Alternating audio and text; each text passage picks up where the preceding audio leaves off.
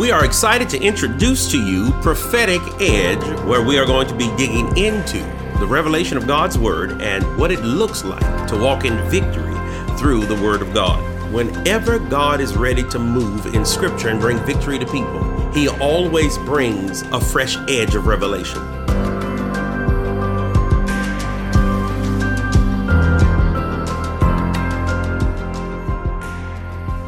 One of the greatest things in the world is as you begin to look in the kingdom of God, that God has a method, He has a system, He has a strategy for everything. In God's great wisdom, God leaves nothing to chance. Nothing in the Bible is accidental.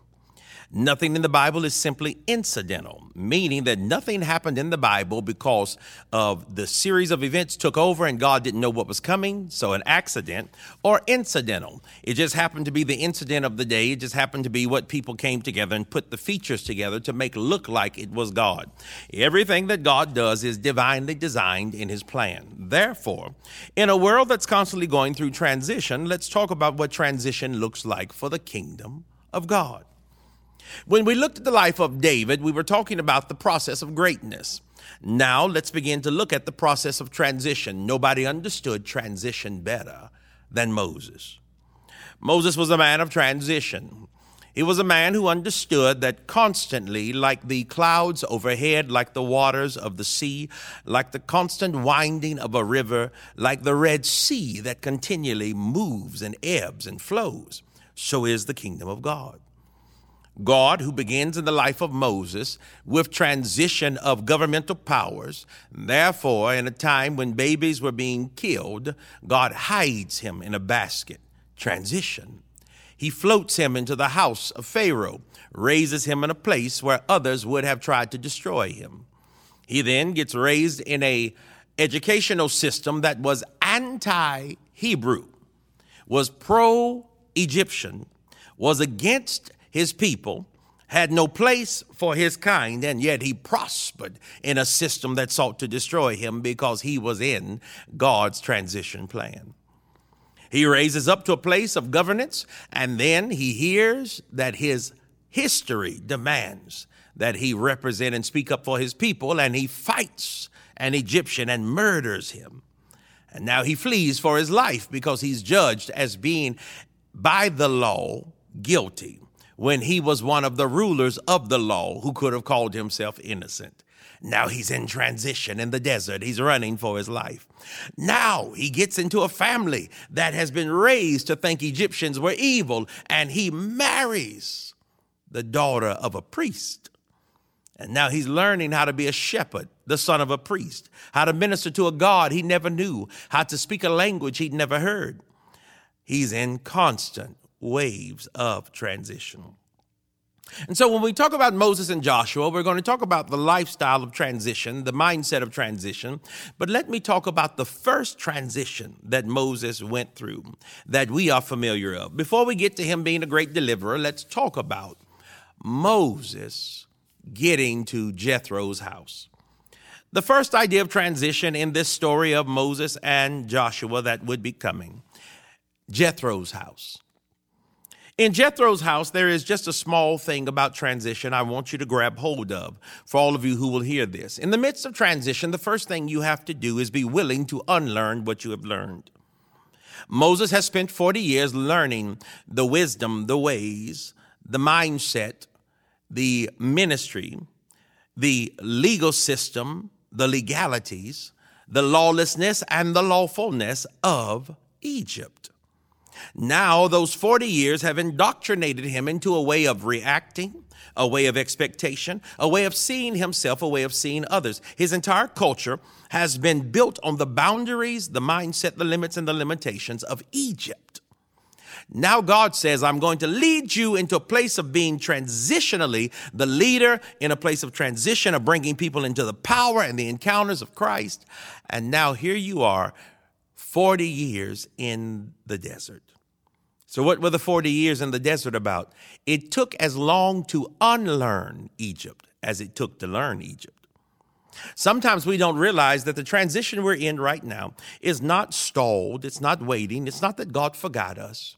It's that the Lord is giving us time to unlearn some things.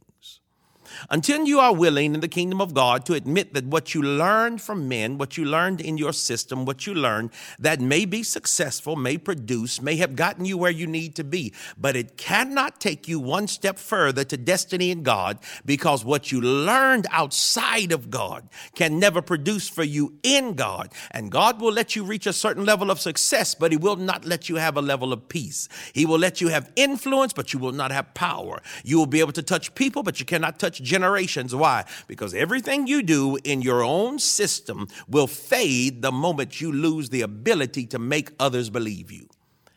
So God had to get Moses to unlearn. My question simply for you this week as you're listening to this is Are you frustrated? Are you upset? Are you weary and worn out because you're fighting God's process? You're upset that no one will listen to you, that you can't make people follow you, that you can't sell what you're trying to sell and get people to buy what you have created.